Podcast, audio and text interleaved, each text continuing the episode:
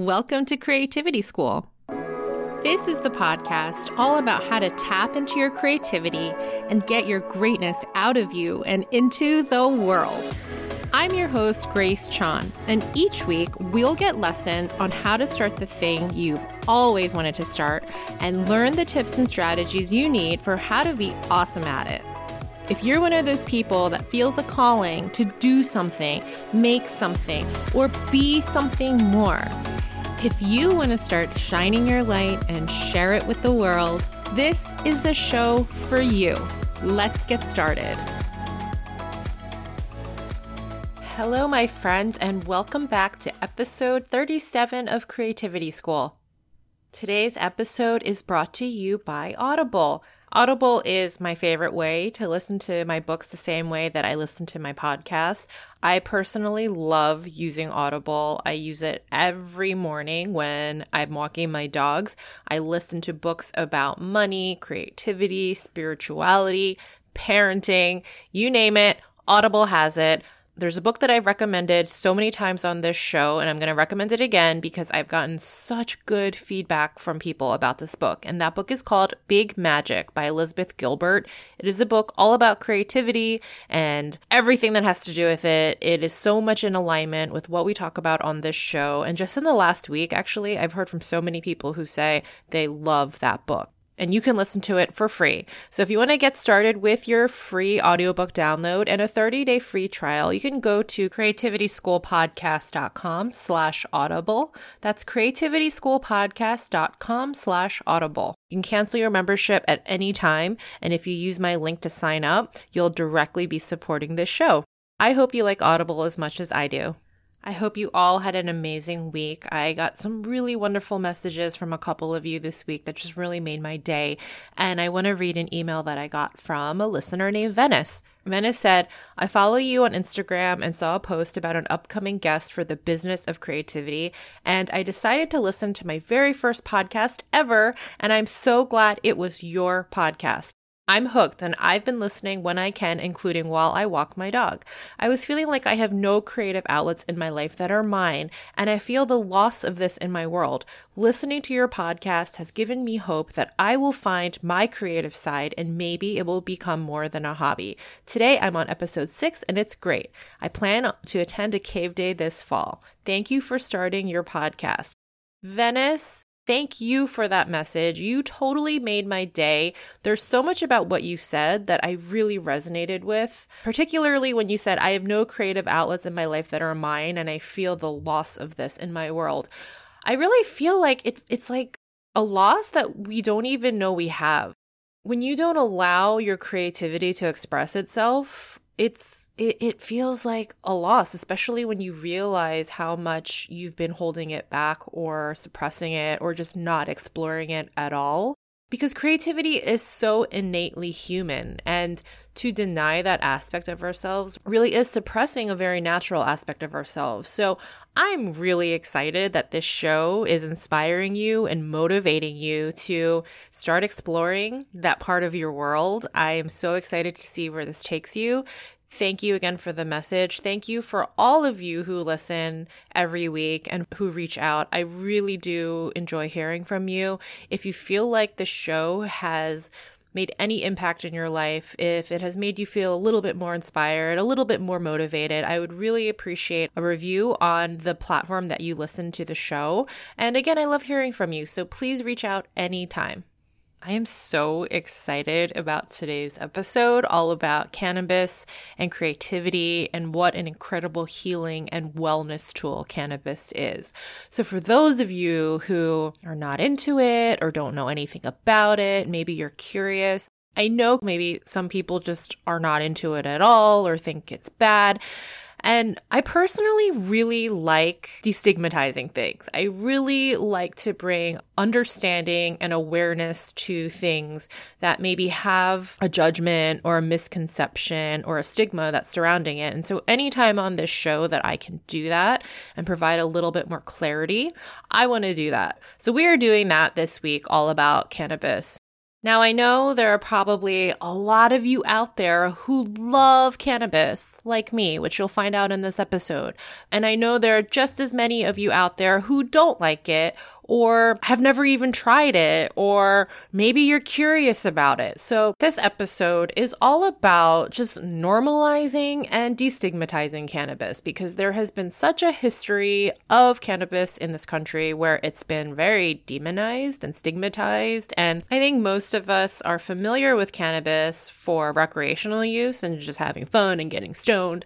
And more recently, there's a lot more talk about it for medicinal use. And this conversation is really amazing because we're going to talk about cannabis for more, for wellness, for creativity, for using it as a healing tool for your mental and emotional and spiritual growth. And I really love this conversation and I really like this episode. It's one of my favorites because my guest, Monica Lo, is amazing. She has such an interesting story and background. Monica is a chef. She's a self taught photographer. She's the founder of a blog called Sous Weed, and she's a pioneer in the cannabis chef movement. I'm always really fascinated to talk to people who create their own path, that make careers for themselves that you didn't even know were a possibility. And she is one of those people. So I really love hearing about how she found herself in this world that she's in because her background is actually in advertising. Like me, she was an art director in the ad industry and she walked away from that career and carved her own path into this really cool niche world of cannabis culture and she's working to change the public perception of cannabis users. Because as she says, we've sort of all just been exposed to just like one kind of cannabis user. And that's really not representative of everybody that uses it. It's not just like the 420 stoner culture that we've seen over and over again in the media. There are so many other people that use cannabis for whatever reason. So, on this episode with Monica Lo, we're going to talk all about how she created her own path organically by creating what she needed. That's a familiar theme we hear all the time on the show. And then we start digging into cannabis and how it applies to creativity, how it applies to productivity, how it can be used for our emotional health and our spiritual health. I use it for my own spirituality and in meditation. I use it to come up with amazing ideas.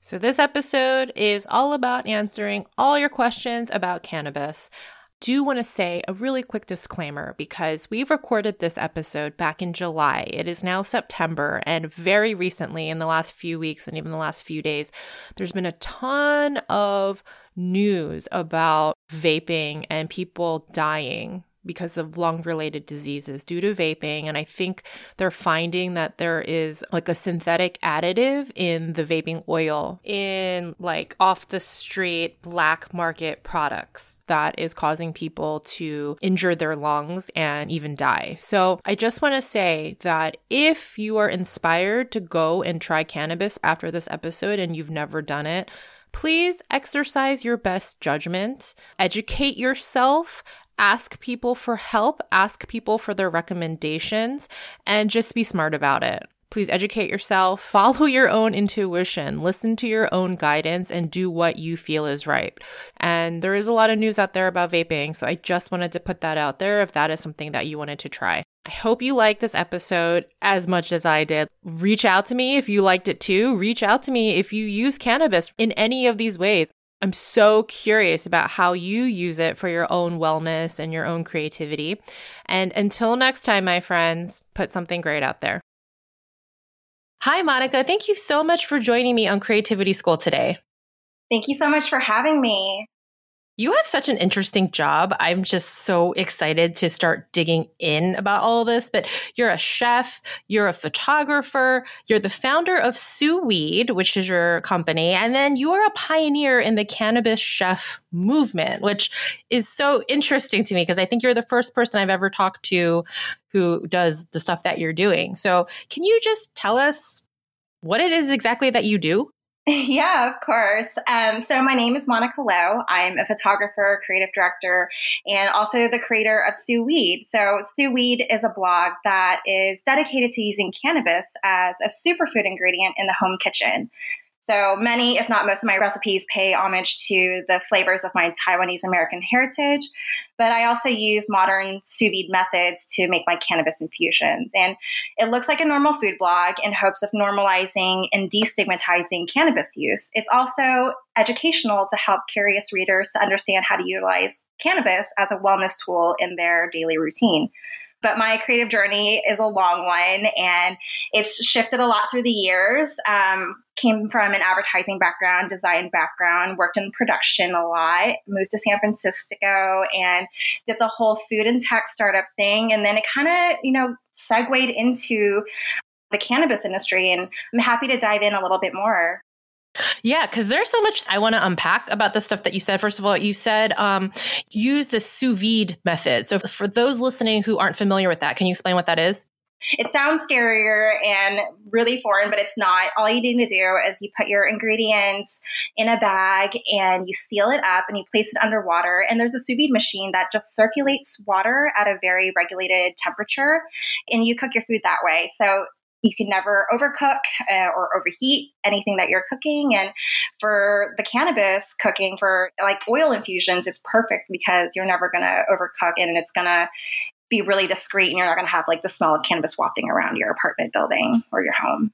Is that how you typically make the food? You're taking the oils and then infusing it into the stuff that you make? Yeah, yeah. So what I do is I put my cannabis and whatever the oil base is in a bag or in a mason jar and I seal it up and place it underwater and let that infuse for a few hours. And then after that, I have a bunch of different oils that I can use for sweet treats or, you know, salad dressings, healthier items, and ways to just like dose your meals throughout your day, just microdosing if you want. And it's just a lot more convenient that way. You're not tying up your stovetop or using a crock pot and stinking up the whole place.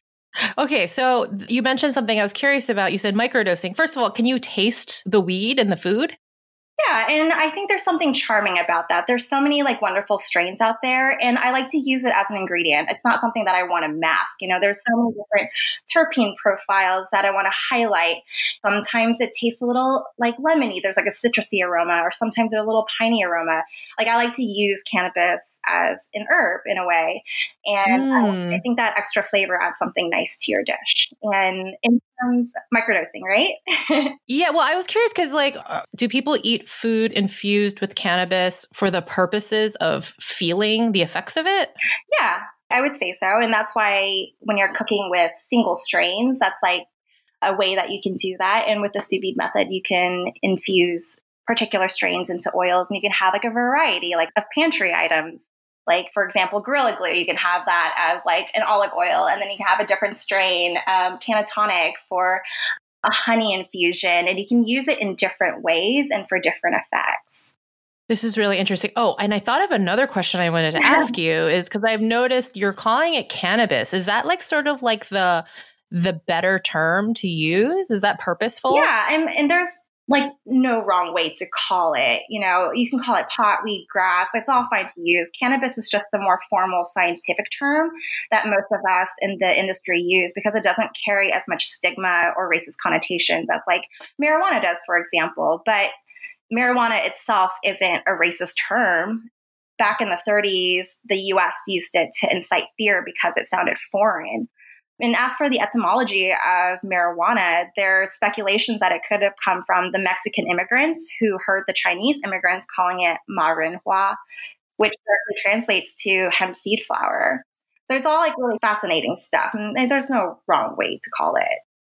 Yeah, I wondered if you and others that are leaders that are the forefront of this culture called it cannabis for the purposes of sort of destigmatizing marijuana and weed, because there's just such a history of taboo surrounding it. And even for those listening, like I wonder if some people who are listening that are still like, ooh, marijuana, no. But I mean, just between the two of us and everybody else listening, I personally love weed. I mean, I call it weed, pot, whatever, right? But I just think that for a very long time, there was a stigma, especially being Asian American. You know, it was almost like I felt embarrassed to admit that I liked it. I don't drink. Um, do you drink? Um, yeah, I do, um, but not as much as I used to back in the day, like my advertising days in New York.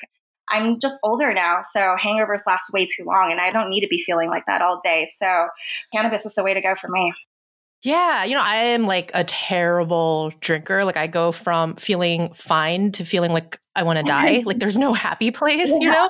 And so weed has always been my thing. Like that's just what I like. And, you know, I use it for all kinds of things. You know, I used to use it when I worked in advertising to help me come up with ideas, which is something I really want to talk to you about today, the connection between cannabis and creativity.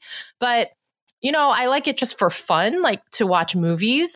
I like it to eat. I think eating while you're stoned is honestly like one of the best experiences ever. Oh, Do you oh, feel absolutely. like that? Absolutely. and it, it all comes down to the different strains too. There are strains that make me get the munchies really hard and then I'll just like crush an entire bag of dried mangoes because I love the texture on oh, my teeth. I'm just so weird. And there are other strains that like I take and I just really, really enjoy cleaning on it. And I'll just blast music and Marie Kondo my entire house. yeah. You know what else I use it for? Um, I use it for meditation, actually. Have you ever oh, tried absolutely. that? Absolutely. I think going inside and just reflecting. Yes. Yeah. You just sit there and you just reflect and put on one of those. I mean, I have, uh, what app do I use for meditation? Like Headspace or Calm or one of those? Yeah, one of those. Like Insight Timer is the one that I use. I love that just for like, I'll put something on, I'll meditate, even if it's like just gongs or like singing bowls in the background. It's just really nice to just like, hey, just go inside, reflect for a bit, and then you come out feeling so much better. Yeah, gosh, I'm actually really excited to talk to you about all this today because, you know, you're an expert in this field and it's just really cool to have this conversation with you because, you know, I can talk about it with other people, but I just think that you're like a pioneer in this field of cannabis and combining it with food. And I've actually never talked to somebody else who says they use it with meditation. You are the first person. Oh, wow. Yeah. I mean, there's tons. I mean, in based in San Francisco, so there are meditation retreats, there are ganja yoga classes. There's just oh, so many different ways that people utilize it for as a wellness tool and I discovered it totally accidentally. You know, I think I was stoned one night and I was like, well, I want to meditate. Let me try this. And I felt like it allowed me to be so open in a way that I might not be otherwise. Do you feel like that? I definitely feel like that. So I'm kind of a type A, zero chill, high anxiety. Me too. That's probably why we like it so much. probably. Yeah. And it just helps me focus on being creative and more thoughtful and intentional with my work and also my relationships. So, in relationships with myself and with others. Yeah. Yeah. And I feel like it helps me have this clarity about myself. Like, I feel like I can have this awareness and see where blocks are mm-hmm. for whatever reason. Maybe it's that openness. It just really allows me to have clarity on where my blocks are, areas that I really need to heal in my life. And that openness, I guess, really helps me to just move through that. So I have found it to just be a really incredible tool in my life. I just don't think it's this negative thing that we have stigmatized so much. And uh, I don't know. Do you find that that it's since it's becoming more legalized in a lot of different states now that some of that stigma is being removed or do you find that people are still very resistant to this idea of cannabis? I think more and more people are becoming canna curious these days and mm, canna curious and there's a lot more funding now too for medical research than in the past. So that was a, one great thing that happened out of legalization and i think it's so crucial.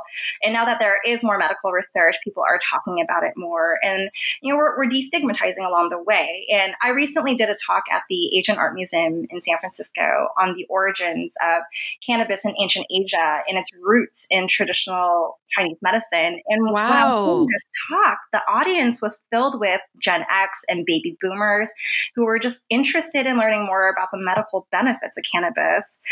It was it blew my mind, you know, because when I started diving into this space about five years ago, I hit a lot of resistance, especially from the Asian American communities. And it was really, really cool, you know, to see the progress that we've made and seeing all these faces in the audience who were just like open minded and more curious. And it wasn't coming from a place of, okay, let's pick it apart. They were honestly, genuinely curious. And that made me really happy. It's interesting that you mentioned too, like the stigma in the Asian community. Do you find that there's a certain community where it's most stigmatized? Because I feel like in the Asian community, people do not understand it. Like my mom thinks it's like from the devil. like she just thinks it's terrible. And you know, in Korea, have you heard about how stigmatized it is in Korea? Oh yeah, man, people public wait what were those k-pop stars right they had to publicly apologize because there was like a photo of one of them using a vape pen in the us when they were touring and they had to go back and like publicly apologize. Yeah, and I think in Korea, like they go to jail if you smoke weed. Yeah. It's oh, really, oh, yeah. really bad. And you know, I went to Korea a few years ago, and my friend was like, "Don't even ask about it. Just don't even say it." And I was like, "Okay." but when I got to the airport, oh my god! So I had a jacket on, and I guess the last time I wore it was like on a date night with my husband and we were walking like we live off sunset boulevard so we were walking to go eat one night and i guess like i had a joint with me because i was like ooh let me do my favorite thing and smoke a little bit and eat something yummy and when i got to korea i found the end of my joint in my pocket when i was at the airport I was like, oh my God, I'm going to go to jail. and there is like drug sniffing dogs everywhere. Oh my God, am I going to be banned from ever entering Korea ever again telling the story on this podcast? Um, but I like, you know, very slyly kind of threw it away in the garbage can and walked away from it very quickly. I was like, I didn't do anything. But basically, you know, just to come back around and say, I just feel like it is very stigmatized in the Asian community. Is it just my perception or is that true? What do you think? I think it's still incredibly stigmatized. And as an Asian American woman, I felt a lot of that apprehension and resistance within our communities, which is why I started Asian Americans for Cannabis Education back in 2015. Like my co founders and I wanted to be a responsible face for cannabis users, and we wanted to help dispel all these myths and stigmas around this plant. And we hope that more transparency about our journey would open up conversations within our Asian American communities and also inspire others to come out of the cannabis closet as well. You know, like we need to just talk about this more. And cannabis in general is just so much more than 420 culture, like the stuff mm. that we're mm. seeing in mass media these days. Historically speaking, cannabis originated in China and Taiwan. And Really? I know, dude. I did not know that. That's crazy. Since the beginning of documented history, you know, cannabis was used for food, for fiber, medicine, and spiritual purposes. The what? Chinese character, yeah, Chinese character for cannabis is over 3,000 years old. It's like mind boggling. Wow. So how did it get so stigmatized? What oh, happened? Oh, I mean, we have such a rich history of cannabis in ancient Asia, and it just got brushed under the rug. It wasn't until more modern times, um, I would say around the 60s through the 80s, it was the heavy influence of the United States and the war on drugs. That was when China began to crack down on the cultivation of cannabis and hemp. And it created all sorts of like really weird, untrue rumors and stigmas. And still to this day, like China has like weed, just cannabis growing wild alongside the mountains. You know, like they're the largest producer of hemp wow. to this day. But it wasn't. Wait. Yeah. What? Wait, you're blowing my mind. I thought I did enough research on you, but clearly I didn't. I had no idea. So it's just growing out there in the wild, yeah. and they're the largest. They call it weed for a reason. creator of hemp. Wow. Yeah. So do people just leave it? like what? It's just Honestly, out there? It's just like they cultivate a lot of hemp for CBD uses in China. They might call it under another name. It's just so like people don't talk about it. And there's still so much I have to learn too. You know, I can only speak to like my Asian American experience. There's so much more like left to uncover in Asia that I mean, I'm fascinated. Like, I'm ready to deep dive in. You know, this is like based on the studies and like the research I did for the Asian Art Museum talk. And it's just like really, really, really cool stuff. And I feel like if we connect these roots, like connect our roots back to traditional Chinese medicine, for example, you know, people used this back then. It was documented in the very first book of herbal medicine written in the second century. Like it was a traditional Chinese medicine. All this stuff was just lost along the way. Cultural revolution, war on drugs. People just don't talk about it anymore. I love that you are doing this. Anytime anyone is out there trying to demystify something or destigmatize something, I am all for it. I love that you said come out of the cannabis closet. and you had shared we all smoked weed, you know. I know. well, it. well, you said that you felt a little bit embarrassed or even a little bit ashamed. How did you overcome that? I mean, I was just doing me. Okay, so I started really diving into my sous vide blog because I had herniated a disc. And that was my healing journey. I was like on a lot of opiates. My doctor prescribed me so many drugs. So not only was I dealing with a back injury from my herniated disc, my stomach was also a mess from all the pills. And I grew up with Chinese herbal medicine and all these remedies that my mom prepared for me. I didn't grow up popping a bunch of pills. And that's when I realized I needed a jump, more holistic approach to my pain management and I wanted to cook with cannabis. Yeah, I lived in a strict apartment building. It had a no smoking policy and I just needed a discreet way to make my edibles. And since I worked at a sous vide company at the time, I thought, why don't I sous vide my weed? And it worked. And that's how sous vide was born. And I was just documenting my recipes and my experiments while I was healing myself. I just segued into this whole new world for me working on cannabis brands because they just started to reach out and working on branding projects, recipe testing, photo shoots. And not only was it just a creative journey, it was like a healing and wellness journey for me as well. It just became this whole intersection of like all my passions and my skills and healing. Which honestly, I think that's the best way that I've seen just talking to other people, myself really being able to hone in on, like you said, the intersection of all those things you love, like that's the goal, right? And it's so interesting that you started finding this out of a necessity. You just started doing it because you wanted to experiment on your own. And then just one thing led to another, where ultimately led you to this incredible intersection of so many things that you enjoy. I think that's really cool. Thanks yeah, it was just doing me. And, you know, it just turned into something kind of wonderful. And now I feel like this fire, right? Like I'm I'm ready to go. Let's find out more. yeah. well, I'm curious too, how did cannabis heal a herniated disc? How does that work? There's a lot of other stuff that goes along with it. I had to go to a chiropractor. I also had to do acupuncture. I didn't want to focus on Western medicine. So there was a lot of other stuff to heal a herniated disc.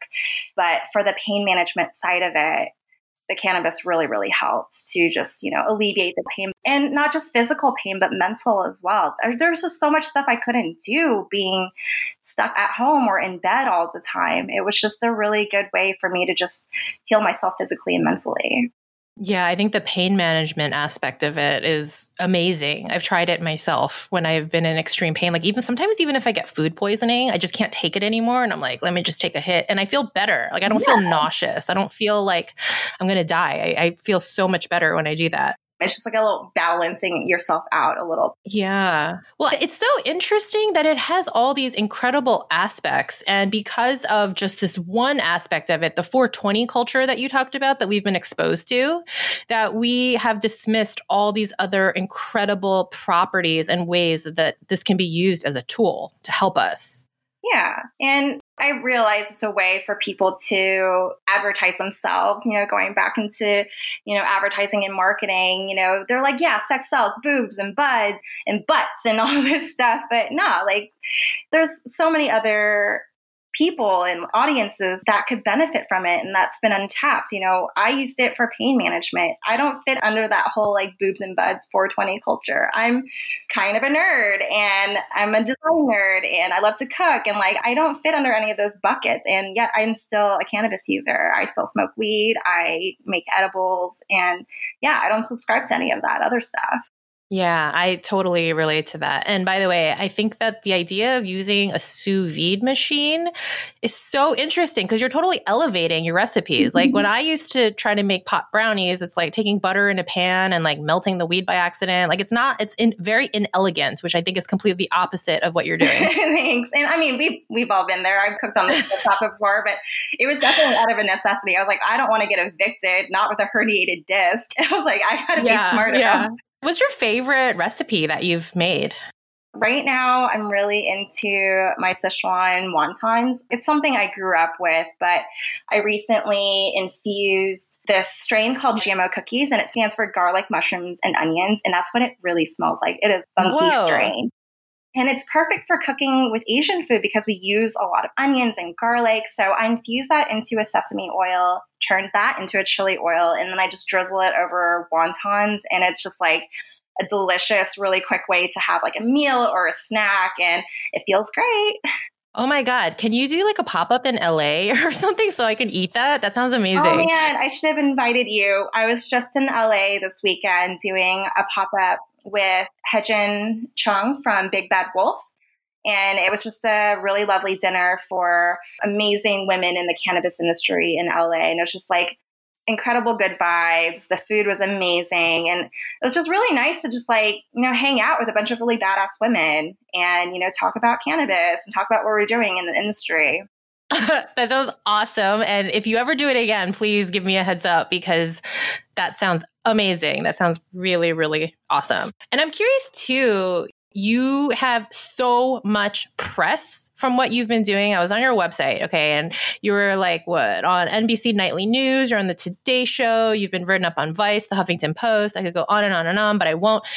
Do you think it's important in this day and age that a creative find a niche for their work? Because you are clearly very niche in what you do. I'm very niche in what I do. Do you think in this day and age that's important? I think it's important to do you. Like, I never thought that I was going to go down this path, honestly. And I was just doing me. And I found out that it, it struck a niche, right? And it, it hit a need as I was just healing myself and just documenting my experiments and my recipes people started to reach out. They were interested in what I was doing. Caretakers were reaching out and saying, oh man, like this is actually a really great way to make the infusions and the edibles I need to help heal myself and heal my my family without, you know, having to babysit a stovetop, this and that. It was just really, really cool to see that people were engaged in it and really interested in it. And it kind of just fueled me to continue on and like continue doing what I was doing. So it wasn't just, hey, I'm going to do something and try to make a buck. It was very natural. I like that. It was very organic. You weren't trying to do anything other than just be you, do you. So it's not even like you started out like, okay, there is a need in this area. There's a niche market here. If I get into cannabis stuff, I'll find work. You literally started creating stuff out of necessity for yourself, making things that you wanted in the world. And now here you are. Absolutely. Yeah. I was talking to somebody today about finding your voice as a creative, and I said it's like following a trail of breadcrumbs. Mm-hmm and every crumb is basically like what you are interested in, what you like. And you just take these little tiny baby steps. You know, I've talked to a lot of people and it seems like this is just sort of the a very consistent way of things happening. Obviously, things happen in many different ways. You can be somebody who you were born and since you were a kid, you knew what you wanted to do. But I think for a lot of us, we see people like that and we feel paralyzed because we're like, uh, I have no freaking idea what I'm supposed to do. And like, what, what do I do? And I think that it's okay to not know. And the way you move forward is literally you just follow the little tiny breadcrumbs, baby step by baby step, following what you like or what you need in the world or what you want to see in the world or make something just completely out of necessity mm-hmm. like you mm-hmm. did. Yeah, chase those passions. And the struggle is also a part of the journey. You know, every step I took, even the good ones and the bad ones, and all the roadblocks as well, has led me to where I am today. Like it wasn't easy having a herniated disc, but you know, it kind of led to some really, really awesome things and it opened a lot of doors for me. Yeah. Would you say that that's been the hardest part of your journey so far, overcoming like a really big personal injury? Or is there another story or something that you can tell us about a time you've really overcome something? I think struggling through that, you know, was really challenging, figuring out what I would do. With a herniated disc, I also, you know, lost my job. And it was one of those things where it's like, well, I just am in a really dark place right now. Everything hurts. What am I doing in San Francisco? And everything is really expensive here. And I was just like, you know what? I'm just going to focus on healing and one step at a time, little by little, as he mentioned. And it just started to open up doors for me and I was just doing me ultimately and it's a crazy journey but you just have to let it unfold.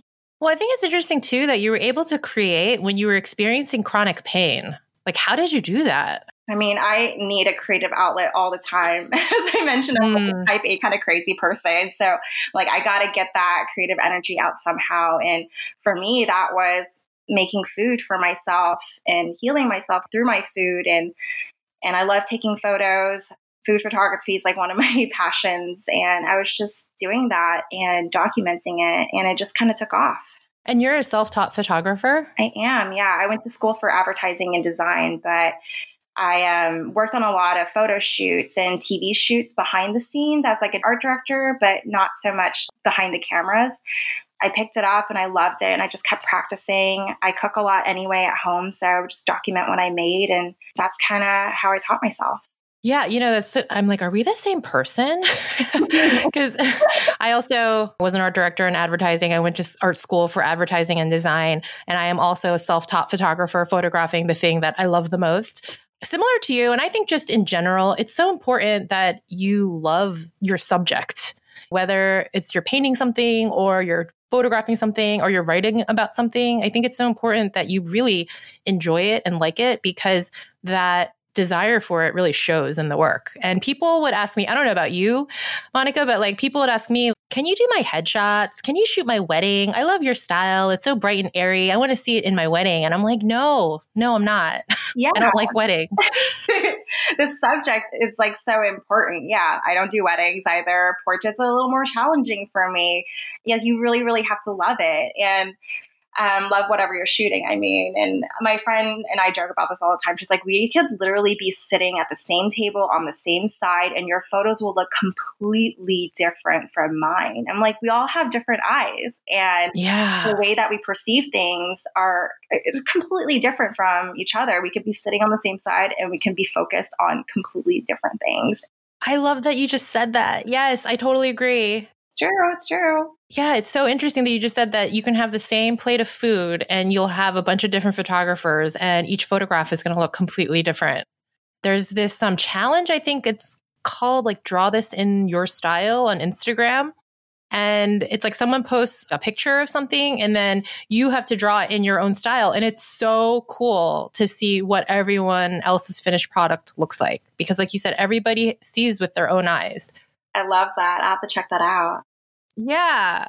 I don't know how you feel about this question, but like when people ask me, oh, what camera and lenses do you use? It really annoys me. I don't get it as much anymore, but I got it all the time. I want to say, like in the first six or seven years of my career. Do you get that? Oh, yeah, for sure. What kind of lens do you use? Or like, what apps do you use to edit? Stuff like that, where you're like, no, it just, you know, it varies per person. Like, I've seen so many incredible, like, just phone photographers I mean, I shoot a lot of my things on my phone these days as well. And it's a person behind the machine. Absolutely. Yeah. This is why I like teaching workshops. I don't teach very many workshops, but the one that I have taught consistently is how to take great photos with your iPhone because I really believe it's the person, not the gear. And, and I'm a portrait photographer. So it's really about what your eyes in your head is seeing and not what the camera is seeing. The camera is merely a tool to help you capture what you are seeing with your own eyeballs, you know? Absolutely. So we've talked about how cannabis or weed, marijuana, pot, whatever you want to call it. We've talked about how it's really good with intentional use. Like it's not just for recreational use, but you can use it for healing. Like we talked about, we use it for meditation. What about for creativity? What do you think about using cannabis to cultivate your creativity? I think it's a really, really great tool like I mentioned, I'm a really type A, like zero chill kind of person. So it really helps me on just being creative and focusing in on that creativity and what I want to get done. It just flows out. You just let it flow. You can jot it down. You know that really dumb quote where it's just like, bright, drunk, edit, sober. Yes, totally. That is so applicable. Yes. don't do anything drunk. I'm just a mess. But like it really it's true for cannabis. Like you can use cannabis for that. Like just let it flow out. Like really just let your creativity go. And then rein yourself in a little later on. Just see what comes out. That's totally my process too. If I am smoking weed for the purpose of coming up with ideas, you know, I'll smoke and I'll sit down with a journal and I'll just let my brain go crazy and I'll write it all down. And there are times where I'm like, oh my God, I just had the best genius idea ever. And I wake up in the morning and it's crap. Has that ever happened to you? Oh my gosh, yes. Um, I would get really stoned and have these incredibly in depth conversations about internet memes and GIFs with my girlfriends. And we would joke that it'd be amazing to be like a meme historian or like an art historian because memes and GIFs are a modern day art form. And we're like, man, that's hilarious and just like so stupid. But turns out there's like a brand new show on Vice called Internet Art History. and we're like, we're visionaries. that was actually the best idea ever, Monica. I watched a movie once, really messed up. Uh, can't remember. I wish I could remember because it was actually a terrible movie. But I was so messed up. And I realized that I've discovered something that to this day I call the hierarchy of sound principle. And my husband was my boyfriend at the time, but I remember I was like messaging him after the movie, like, I just came up with the most genius principle. It's called the hierarchy of sound principle. And he was like, read this tomorrow morning and you're going to think it's the stupidest crap ever. But I will say to this day, I think it's genius. Okay. So the hierarchy of sound principle is this, is that when you're watching a movie, there's a hierarchy in sound. Like the dialogue is the topmost sound you're going to pay attention to because the background noise or the orchestral music or the instrumental, that's like secondary in this hierarchy, right? But the entire time I was watching this movie, the hierarchy flipped. And the dialogue was in the background and the music was at the top of the hierarchy. So the entire movie, I basically just listened to the music. That's the hierarchy of sound principle. No, it's not stupid at all. I'm totally, I no, I'm with you on that. It's an it's an editor thing too. You know, you, there's like the levels and stuff. So maybe they did flip it around, or maybe it was intentional. Who knows? Like they put maybe like I don't know, or maybe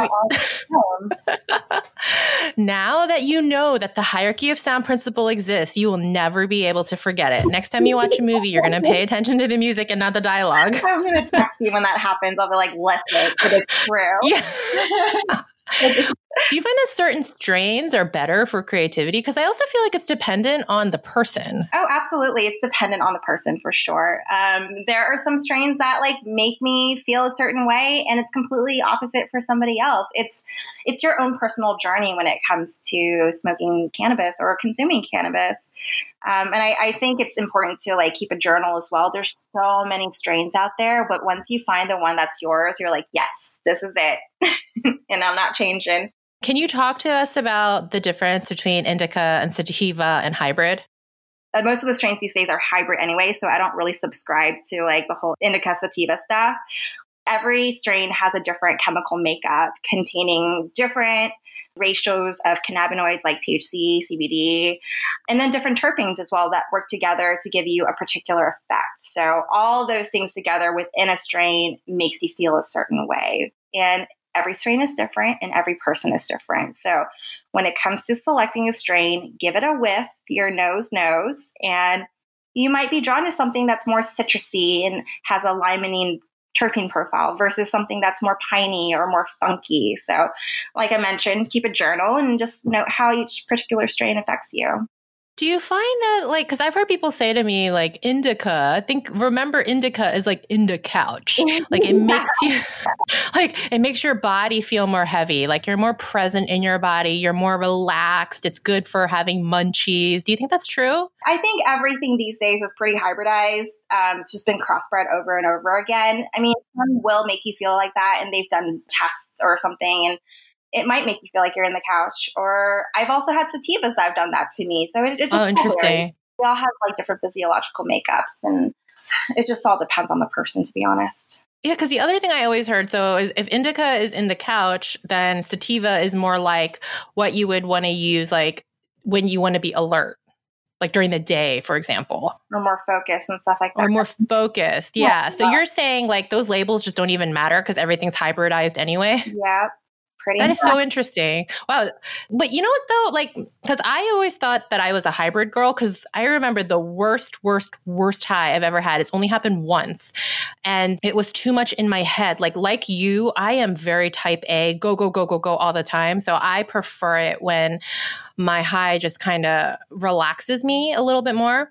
And the worst high I've had in my life was when I felt like I was on a like a crazy acid trip. Like my brain was rolling in waves and it wouldn't stop. Yeah, I've had those as well. You're never going to overdose and like die, but like you can go a little too far. And man, it's uncomfortable. Like you just like have to lay down and write it out. yeah.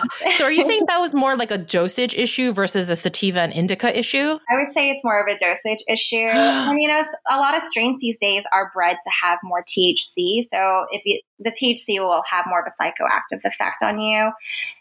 Maybe try something that has more of like a one to one ratio or a higher CBD ratio to kind of balance it out. I don't even know what that means. What does that mean? so, all the different strains, they all have different cannabinoid ratios. There's over a hundred different kind of cannabinoids. So THC is one of them. CBD is another. People have been talking about CBD a lot. Um, it's not psychoactive, um, non intoxicating. It has more of like a relaxing effect. There's THCA, there's CBDA, CBG. There's so many different ones, but all of them working together in tandem with each other, along with like the aromatic properties or like the terpene profiles, that's what gives you an effect. That's why it's so hard to prescribe when you're like, mm. okay, go go get this or that. Like it's hard to like actually figure out what works for you, which is why giving it a sniff and trying it out, trying a smaller dose, and just seeing how that feels for you really helped you determine which strain is best. Do you have a preference between like vape pens versus actually smoking the herb, the flower? I prefer to smoke the flower just mm. because it's closer to the actual plant. A lot of the times, vapes will have like other additional flavors added to it, which I'm not particularly a fan of. Like, I just want straight up cannabis, and I get that effect with flower. And whenever I make my infusions, I use flower. So I get to like have all of those amazing cannabinoid properties like infused into the food. So I prefer that. The closer I can get to the plant, the better. What's your method of choice for smoking it? Um, I have my cute little pipe. It's a pepper. too. And then are you concerned at all about inhaling the smoke? Because I think that's sort of like why a lot of people like to vape as opposed to smoking it.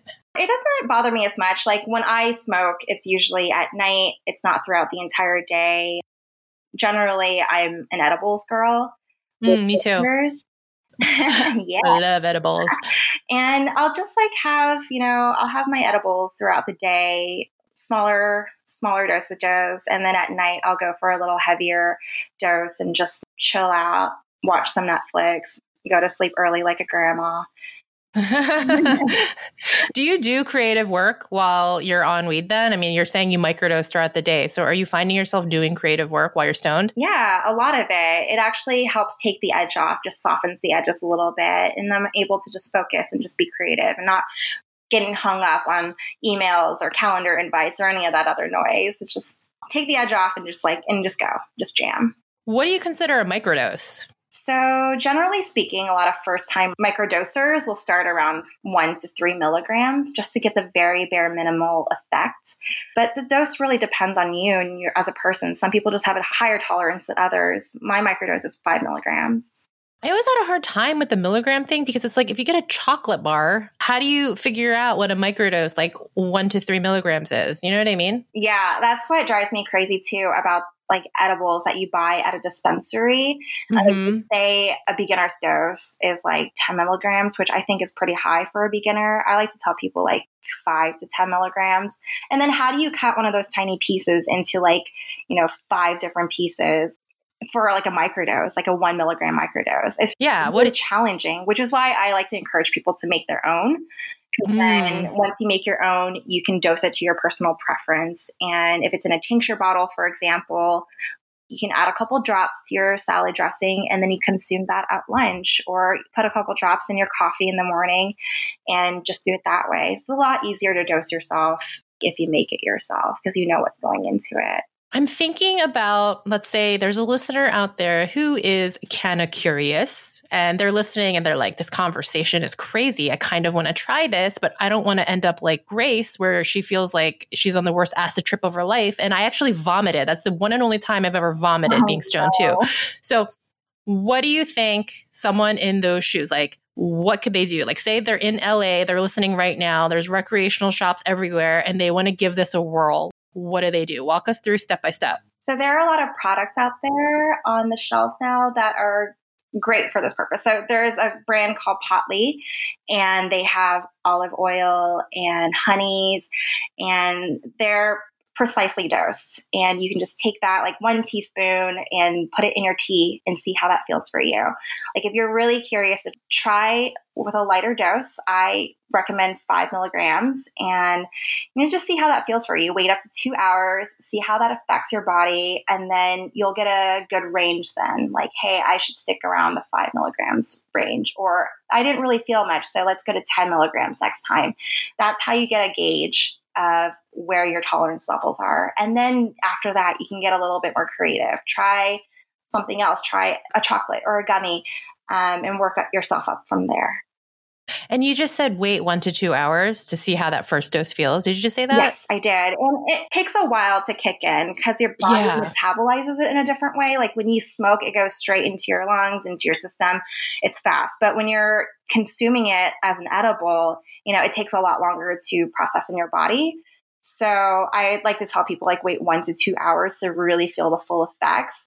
Some people are like, uh, I don't feel anything, and then yeah. they have another edible, and then they're like, oh shit, I bought too much. That's why I was I wanted to bring this up because I have had that experience with people where they tell me I hate edibles because I didn't feel it and I just kept taking it, and then I ended up so messed up, and now I hate weed and I never want to do it again.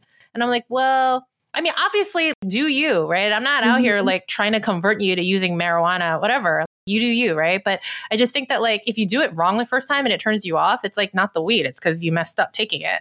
Absolutely. I totally I feel that. And it drives me crazy when people are like they completely write it off and they're like, I had one really awful experience and that's it forever. And you're like, no.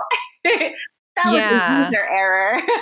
yeah. So I think it's great that you say wait one to two hours because I think a lot of people don't wait it out and then really overdose because of that. That's another reason why, honestly, like for people who are like, well, I want to try it. I don't try it. Like, what should I do, Grace? I recommend smoking it because I just feel like it's a lot more controllable. Like you feel it faster. Yeah. And there are vape pens too that, you know, they're like, okay, one hit and then wait for like a couple minutes and then you see how that feels. And then if you want to do it again, do it again. So, yeah, I mean, if you want to do a vape pen, I think that is a really great way for beginners. Like you just pull on the pen and that's it. Edibles are also great because it's like a low barrier to entry. Everybody eats, but it does take a little bit longer for your body to really process it and for you to really feel the effects and the high lasts longer. So I've heard a lot of people tell me they don't like edibles because they want it to stop and it won't. But I like that it lasts long. Me too. That's my preference. Right? yeah. So if you want to just experiment and give this a try, like maybe not do an edible only because if you've never done this before and then you're stuck feeling in a feeling you don't like for a long time, like that might be kind of crappy too. Yeah. And I would say if you start to feel that way where you've consumed a little too much, CBD is really great. There are lots of tinctures out there nowadays that are just pure CBD. And that helps to balance out all the psychoactive effects of the THC, just to balance you out and bring you back down a little bit. Make you did not know that. Mm-hmm. That's a good tip. So if you're too stoned, you take a little CBD and it balances it out. Mm-hmm. That's really interesting. You know what I found really helps if you're too stoned and you need to balance it out. What? Uh, drink water. I find water to be very grounding, and pet a dog. that really oh, helps yeah. too find something comforting to just like take your mind off of it. Drink yeah. water, take a nap, take a walk. Yeah. Yeah, take a nap and and shake it off. Yeah. So I'm curious, what cool idea or project have you come up with while you were stoned? I mean, Sous Weed was one of them. Genius. uh, when I mentioned Asian Americans for Cannabis Education, that was something that my roommate at the time and I came up with when we were having our dank tank sessions. We would just like hotbox ourselves in our room and just come up with crazy ideas. And that was definitely one of do. So I feel like some of my best ideas have come from being a little stoned. Your dank tank sessions. Did you use it while you worked in advertising? Uh, yes, I did. And it was more for stress levels when I worked in advertising. It was just like, calm me the F down after a really, really crazy day of work. And I didn't want to get too wasted on on alcohol. Just needed a smoke and just end the day. Yeah, you know, I used it in advertising not all the time because I don't know if you've ever felt this way. Maybe maybe this is something that we can talk about more, but like I didn't ever want to feel dependent on coming up with amazing creative ideas. Um, I didn't want to be dependent on weed for that. And so with advertising, I was like very careful. Like I feel like I'd only use it in my most desperate moments where I was like, crap, if I don't come up with something, I feel like I'm going to lose my job, you know? But I used it when I worked and like came up with like a really awesome ad campaign that like went viral and like won awards. Like yeah. it was a really good ad campaign. Yeah. It was like a bunch of talking cows, which I don't know.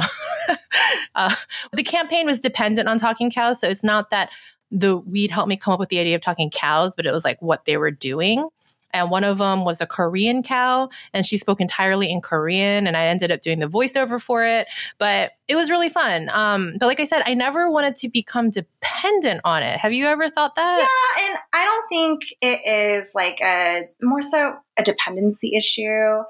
For me at the time, there was just a lot of stigma around it still and I didn't want to talk about it and I was just afraid because there wasn't enough research. I didn't know what it would do long term. But, you know, now that there's more research coming out now, like it's not habit forming, it's not like addictive. A lot of people can abuse it, but I don't think you can really gain a dependence on it. I just like to use it as a creative tool and tool for like my anxiety and my stress. Yeah, you know, I don't think I thought that I would develop like a chemical, physical dependency on it. I think for me, I was afraid I would develop uh, a creative one, a creative dependency, like feeling like I'm only going to come up with my best work if I'm stoned. it's you know we live in California and we have access to so much of it. yeah, exactly, exactly. And so, you know, I, I think that that is something that could happen. Like maybe people use it as a crutch almost there's this article that was really good. It was on Artsy, written by Alexxa Gotthardt. And I'm going to read this quote. She said, she said, while smoking weed can buoy creative thought, artists probably shouldn't rely on it to loosen bouts of creative block or inspire a brilliant new idea. I think it's a really great tool. And we've talked so much about how awesome it is and how helpful it can be. I just feel like I don't think people should rely on it to do their best work. It's just another tool in the toolbox that could maybe help us and we can have fun with it, but it shouldn't be like the only thing in our toolkit that we use to help us make awesome work. I agree with that. It's the intention behind it, behind your use. Yeah. Yeah. So then I was going to say, do you think there's any downside to using cannabis for your creativity? Because it sounds like maybe not then. Hmm. I guess, yeah. Wait, downsides to it. Maybe if you consume too much, you know, yeah. Sometimes if I consume too much, I'm like, well, I'm just going to go to sleep now. and, and nothing gets done. Yeah. Yeah. I think maybe the only downside I can really think of is maybe us developing a false crutch yeah. on it. You know, I think, like you said, if we have the right intention, it's really a medicine, isn't it? yeah. it? Yeah, I definitely think it's a medicinal tool when people say, oh, recreational versus medicinal, I think all cannabis use is medicinal. And, you know, we use it. It's like we mentioned, the intention behind it. If you're using it in a social setting to, you know, ease your social anxieties or to talk to people or to like just, you know, get just the conversation going, like that's also medicinal use. Yeah, I think that it is a really sacred medicinal plant that we should always respect and like you said use with attention. I mean that's not to say like it's not super fun. It's so fun. You know i don't drink so for me like i love it. It's so fun but it's also like i said sacred. It's really so much more than just this like stoner, ooh, let's be dumb and go get the munchies thing. You know, it's really helped me so much in my own personal growth and spiritual development and healing a lot of really deep wounds inside of me. You know, what's interesting? This is an aside, is we talked about how it really helps with pain management. I have found that it helps me with emotional pain. Maybe it's similar in that way because, like, it helps sort of, if you're feeling a physical pain, it really kind of masks that feeling, right? And I have found in my healing work, when I'm using it in my meditation, when you're going really deep inside yourself, you're going to come up against really old, painful, emotional things. And I think most of us are very afraid of feeling that. Like we purposely try to avoid it at all costs, and we will numb ourselves if we can to do that. And what I have found that if I'm meditating with the intention of healing using marijuana, it allows me to sit with that emotional discomfort. And then in sitting with it, I can move through it. And that promotes the healing. Have you ever experienced anything like that? I totally, completely agree with that. And I've been having so many conversations around that recently as well. And it's just like what you mentioned like, there's a lot of old wounds, you know, and there's a lot of growth that we've like experienced throughout the years. And some of them are really, really hard to deal with. And cannabis really, really helps to, you know, help you grow through it and move through it and to, to face it. Yeah, it helps us to face it. You know, and like I said, like I, I find that when we have very uncomfortable emotions, our first instinct, I think, is to just not feel it.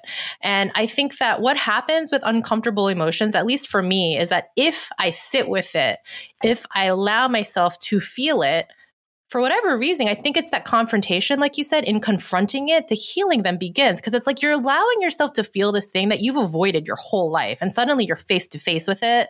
And then you realize once you feel it again, it kind of lets go. Yeah.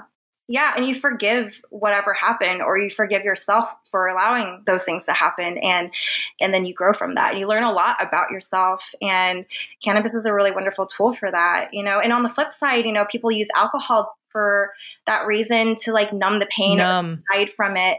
And those ugly, dark parts of yourself can manifest itself in in so many other ways and it's just it's not good and i found that with cannabis use i was able to you know process things in a more positive way and you know not it not so much of a damaging experience but like a, a growing experience it is so cool to talk to somebody else that has used it in this way. Because, like I said, I just stumbled upon this by accident, like in meditation. And I didn't even realize people used it for spirituality. Like I've used it this way for a very long time now. And I remember I would start Googling, like, do people do this? Like marijuana, like spirituality? Like, am I the only one? And then I started finding more and more people using it this way. I was like, how come no one talks about this?